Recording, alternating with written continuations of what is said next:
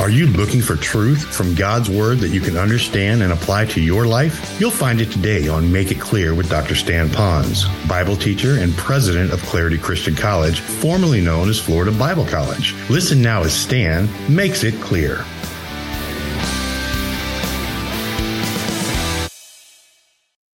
God can use a personality who would be very task oriented to share the message.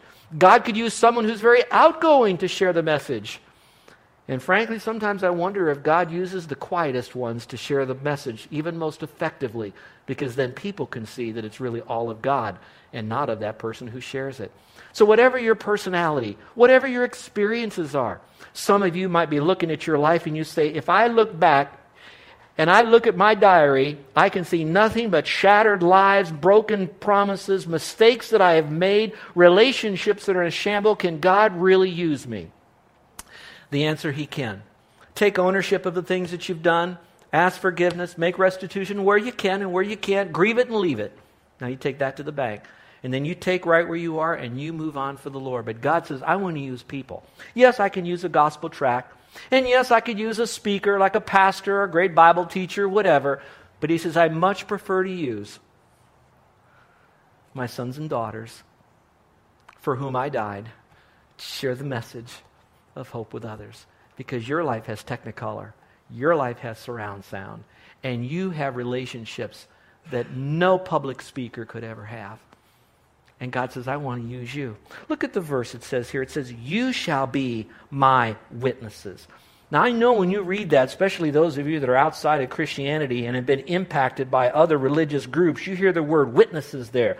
And you think perhaps about those who might come to your door on a Saturday and they want to give you material and talk about certain things and they kind of get too pushy in your life and, and, and whatever it might be. And so you kind of shut down to anything that's religious. And I'm not here putting up against that group. But right now, I want you to know that the concept of being a witness is not wrong, it is a very, very good thing. If I had someone that did something to me and it was my word against that person and that person wronged me, wouldn't I want a witness to what happened so the truth could be established so it's not just my word against that person's word? Of course I would. So witnessing is not wrong. It's a good thing. Wouldn't we want someone to stand with us publicly and testify, this is what's happened? Well, that's what the Lord is saying. I died on the cross basically alone. But I want to know is there any others that can witness to the fact that I did die and rise again from the dead? And this Bible is loaded with names, dozens, hundreds of names or people that has witnessed that. But more than that, then, that's then, this is now. How many of you could stand up with the message of Christ and say, I'll be a witness. He did die and rise again. I know I'm going to heaven. My sins are forgiven. My guilt is gone. I know that He made a difference in my life. He says, I'm just looking for witnesses. Now, in a sense, I'm kind of glad this is in English because if you saw that word witnesses in the Greek, you'd go nuts. I know I did. The Greek word, which doesn't mean so much how to pronounce it, it means martyr. So he says, I'm looking for martyrs. Now, when you hear that, you think every martyr's got to die. Well, not every martyr has to die, but I would like to say this. Perhaps every martyr needs to be willing to put their reputation on the line. And maybe it will cost you, not your life, but it might cost you a relationship or two. Now, think with me. Just think. I know it's painful to lose. I like everybody to like me. I want everybody to, to appreciate me and all that. But the reality ranch is this it's not going to happen. So now I have the choice either my friends or family or those that I've known a long time really admiring me and liking me and respecting me, and at the same time selling Christ out, and I have Christ over here looking at me with a tear trickling down his cheek, thinking, You just sold me out. You know that I've done all this for you, and you won't witness for me? Look at what they're doing for me, and, and you're looking for the applause of your friends.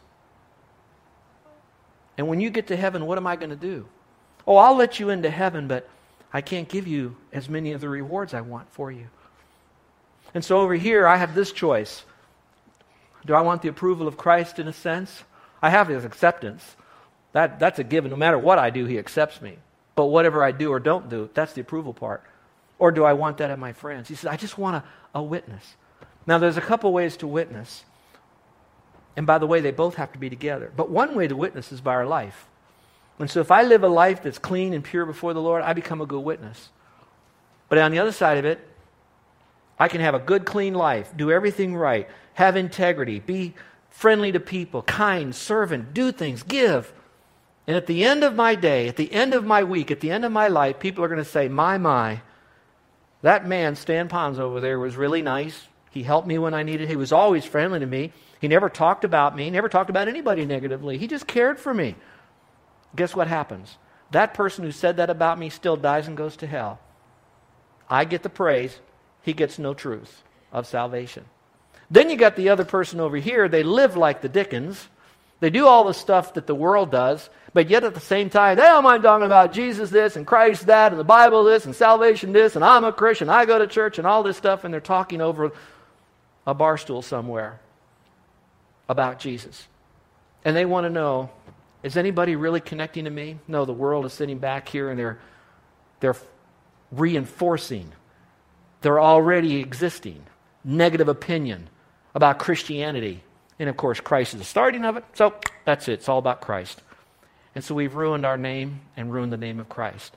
Now, if you want to see one super effective Christian, you take someone who's willing to authentically be filled with the Spirit of God of love, joy, peace, long suffering, a testimony of sacrifice, to someone who's willing to open their mouth and to lovingly and tenderly and carefully and correctly and clearly and consistently share Jesus.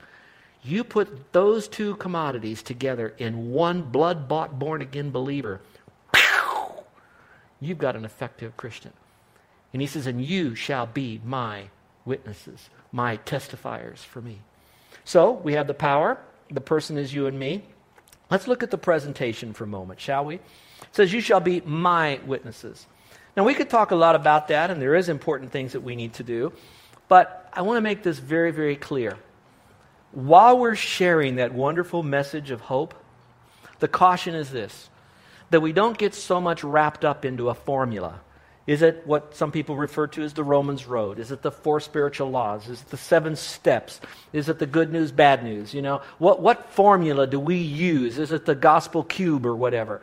None of that is bad. Would to God that you would learn each of those, because each one can be effective based on person and style and personality, true. But let's remember that those are nothing more than simple little transition points. But it's not just important for the friend or family member to know those points. They need to know the personification of those points. We are to be his witnesses, not his seven points in a poem witness. It's his witness. So when you explain what Christ has done for you, how exciting that is. When my father in law was on the phone this morning with Carol and me, he did not explain all the details of how they hooked up the sled, how they slid the sled by all the trees, how they carefully broke open the door and pulled him out, holding his head in case he had a spinal injury, laying him care- didn't go to any of that stuff. All he said is, "Those guys came and got me." You know? It didn't matter all the details. It didn't matter how they heard the call and where they drove and how they parked the truck and how many guys were with them. All it cared, I was rescued. Now, it is helpful. You got to explain sometimes where you were, from where you've come, and how you got to where you are, and where you know you're going, which is heaven by faith alone. Yeah, you can explain that, but make sure that at the very heartbeat, the epicenter, that which is breathing, is the person who did the work of the death and the resurrection. And you explained that he did it all and he looked at me with eyes of love and he said, All you have to do is to accept me as your Savior. And all we have to do is place our simple childlike faith in him and have eternal life. So the issue again is presenting the person of Christ, who he is, God in the flesh, who did the work on the cross. And notice he's not there now because it's finished. He's gone. It's done. And now you can have eternal life. So we have the power is the Holy Spirit. The person is you and me. The presentation is Christ. But finally, the place to begin. That's a good question. Where do I begin with all of this? Look at the verse here. It says, He says, both in Jerusalem, this is where you're to be a witness, both in Jerusalem and in all Judea and Samaria and even to the remotest part of the earth. So, the place to begin, I'd like to say, is wherever you are. The word both is the operative word. Some people say, well, you start here and then you go there, you go there, you go there. No, no, actually, the word both is the operative word. That means while you're in Jerusalem, you do there. But when you go to Samaria, you go there. When you're in Judea, you go there. When you're wherever you go, you're going to share the message of hope. And I really enjoy this passage right here because it tells me my Jerusalem is going to be my community. Now, if you don't mind, let me just try to contemporize this for a moment. I know my Jerusalem is Honolulu, okay? But maybe Honolulu is too big for me as I'm a new believer, let's say. And I, don't, I, want, I want them to know the, the hope that's for every man. I want them to know about the true meaning of Easter. But Honolulu is huge. The Ala Moana Mall is teeming with people. Well, maybe your little community is going to be your little street. Maybe for some of you, your little community is your paddling club. Your little community is going to be the people you meet at the mall that you know that you went there. Your little community could be maybe nothing more than your family that you have that has not heard a clear and a correct and a convicting message of why Jesus came, died, and rose again, the Easter message. That's your little Jerusalem. And maybe your little Judea will be where you work because you don't live at work. So that's your little outstation. Maybe where you go to school. But it's wherever you are. Now, I want to speak to a mo- for a moment just to those older believers for a moment. Those of us believe in what is called the sovereignty of God. That means He has not only the right to be in control of everything, He is in control of everything. And because He is in control of everything, He either permits or prescribes events to happen. If you agree with that, can you say amen? All right, now if that's the case, then I'm going to believe based on the truths of that in Scripture, that where I might go this week, that there will be people that somehow God will permit to cross my path that need the message of hope. And for some of you, you want them to have that message, but you're still you're still a little nervous. The, the, the power thing is in you, but the, the, the power thing to get out through you is a little iffy right now. So for you, you're going to take a baby step. You're going to kind of, like a turtle, stick your head out just a little bit, let alone walk. But you're going to stick your head out. Your babyest step, and I really reluctantly want to tell you this because some of you will just say, oh, that's good, I can do that, and you'll stop. But if that's all you can do, that's your first baby step, do it. Here it is. You pray for those people that are in your Jerusalem, in your Judea, your Samaria, and you pray for them that they would come to faith in Christ, that if you're too chicken to invite them, that someone else will to hear the message of the gospel. But now some of you are saying, oh, I could do that. I, that's easy. I can get out my little, my, my Rolodex. I can get out my Palm Pilot. I got my family in there. I can go through that. It takes me some time, but I can do that. I can do that much. But I want to do more than that. I say, God bless you. Prayer is important, but sometimes we, we hide behind that because it's a cop out when He wants us to do more. So maybe for some of you, you might say, you know, I'm not ready yet to give the whole plan of salvation and invitation and all that. I'm not there yet. But I can do this. I could at least do something to show my genuine care for that person so there's no manipulation. Bake them something, give them something, call them on the phone, send them a note, say something nice. And then say, you know, next Sunday, I haven't been going to church, and you know that. You're probably laughing at me now because you hear this church thing. So, would you just give this to me for a moment? I need this in my life right now. And if you needed something like this in your life, I'd celebrate you too. I hope you know that, don't you? And everybody say, Oh, yeah, yeah. So, celebrate this moment for me that I'm now entering into this church experience because I'm getting to know more about Jesus. And then say this You know what mean a lot to me? If on, on Easter, Resurrection Sunday, would you would you mind sitting with me and my family? You know, while people may resist Christ and either everything there is about Christianity, they might not resist your humble, meek, kind, but yet loving, assertive invitation to sit with you. And here's what I can promise you on this end I can promise you that the gospel message of his death and resurrection is mighty to save that we sung about. And I can promise you that as compassionately as I know how next week, I will share that message correctly and clearly in a non condemnatory way so that no one misses Easter. Because God loves your friends. And now you really love your friends like He does. And you want them to connect to Jesus. This last week, we, we get in our, our mailbox a thing called the midweek. How many of you get the midweek? Anybody get the midweek magazine? You get that?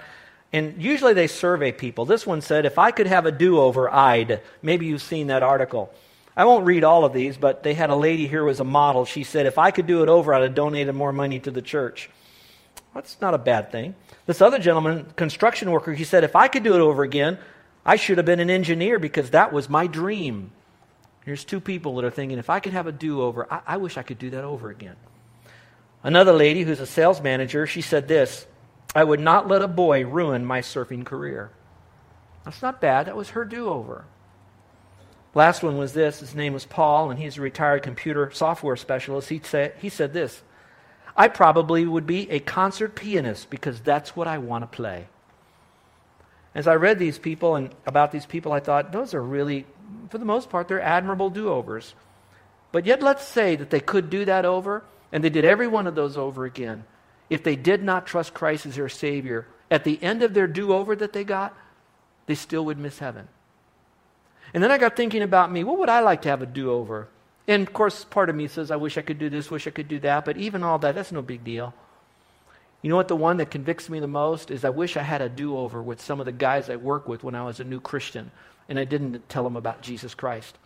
I wish I could have a do over when I was getting into telling people about Christ and I was marginalizing them. I wish I could have had a do over with some people that I've had conversations with, even here in Hawaii, that I did not somehow bridge into a comfortable conversation about the person of Christ. I wish I could have a do over.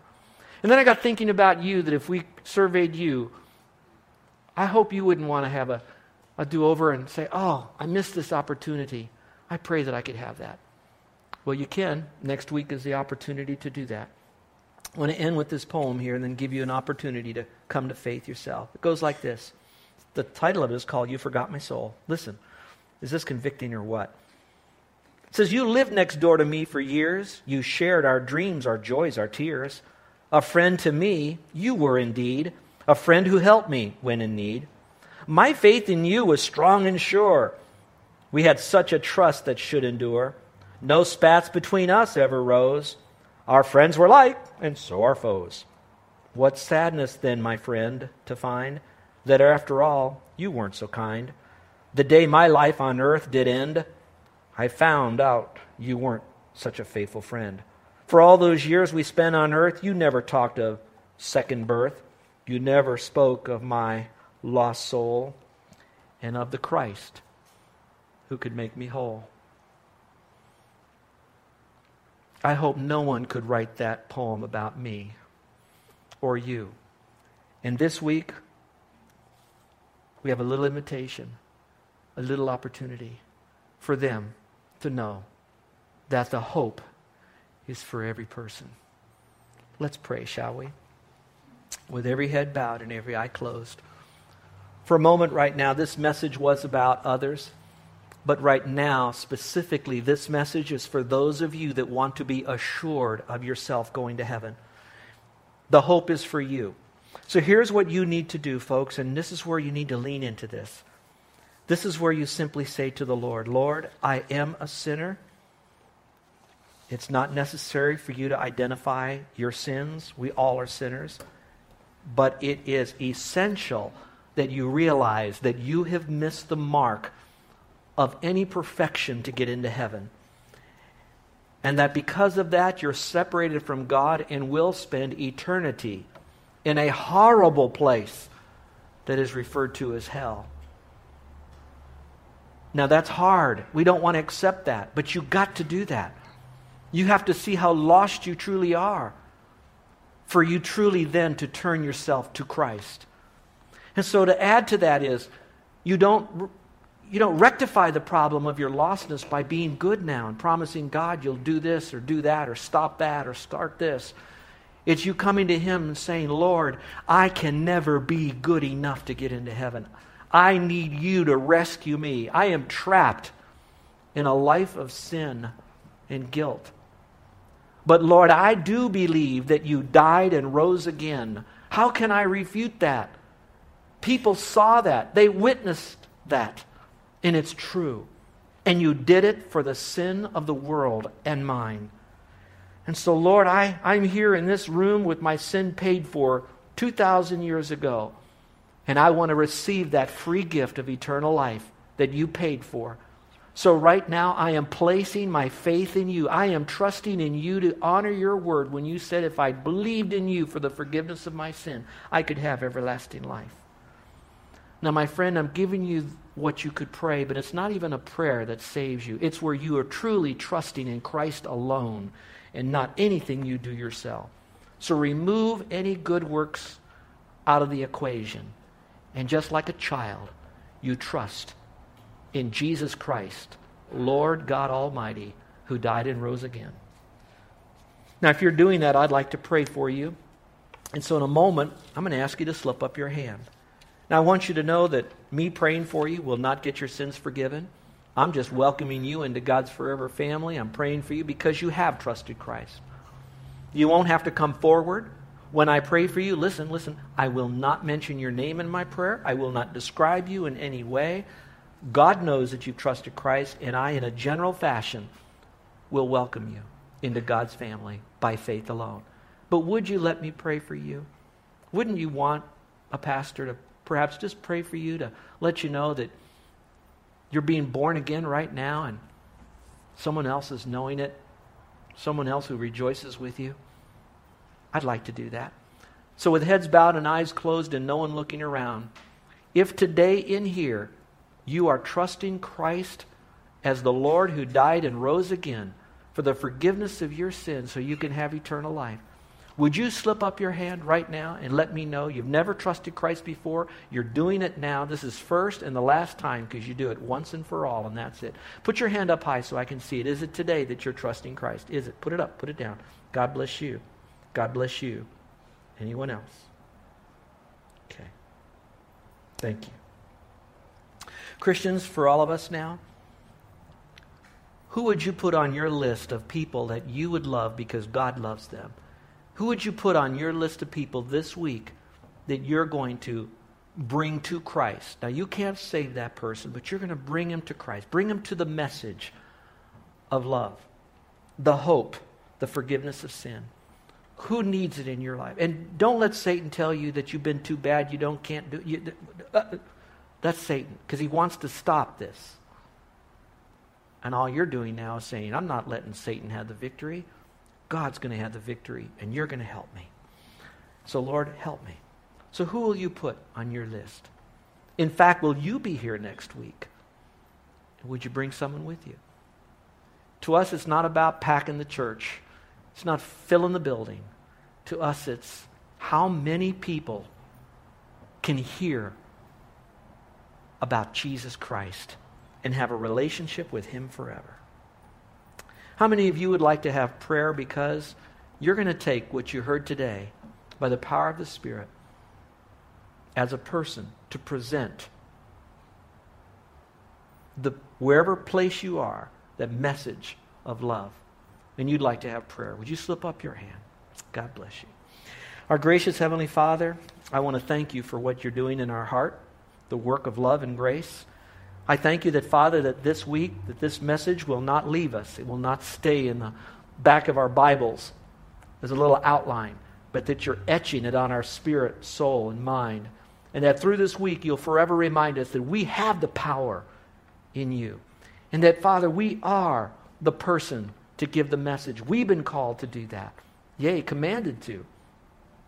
And that Father, that you are the one we're presenting. So we don't have to worry about people thinking of Christianity. It's all about you and only you. And that, Father, you'll take us to the place where there are people. You'll bring people across our places. And we're going to start now.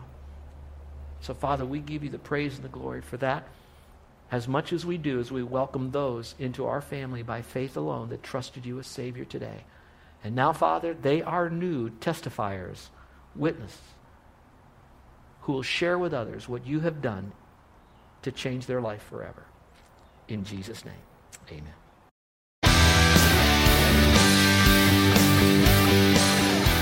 This is Joe Ponz, and I want to thank you for listening to Make It Clear with the teaching of Dr. Stan Ponz, founder of Make It Clear Ministries and president of Clarity Christian College. Make It Clear is dedicated to taking the Word of God with clarity into every person's world. It's the support of listeners like you who make the ministry of Make It Clear possible. You can provide your tax deductible gift to Make It Clear online by going to makeitclear.org. That's makeitclear.org. Thank you for helping us make it clear. If you would like to have Dr. Ponz speak at your church or event, please email us at tellmemore at makeitclear.org. That's tellmemore at makeitclear.org. Thank you, and remember to make it clear.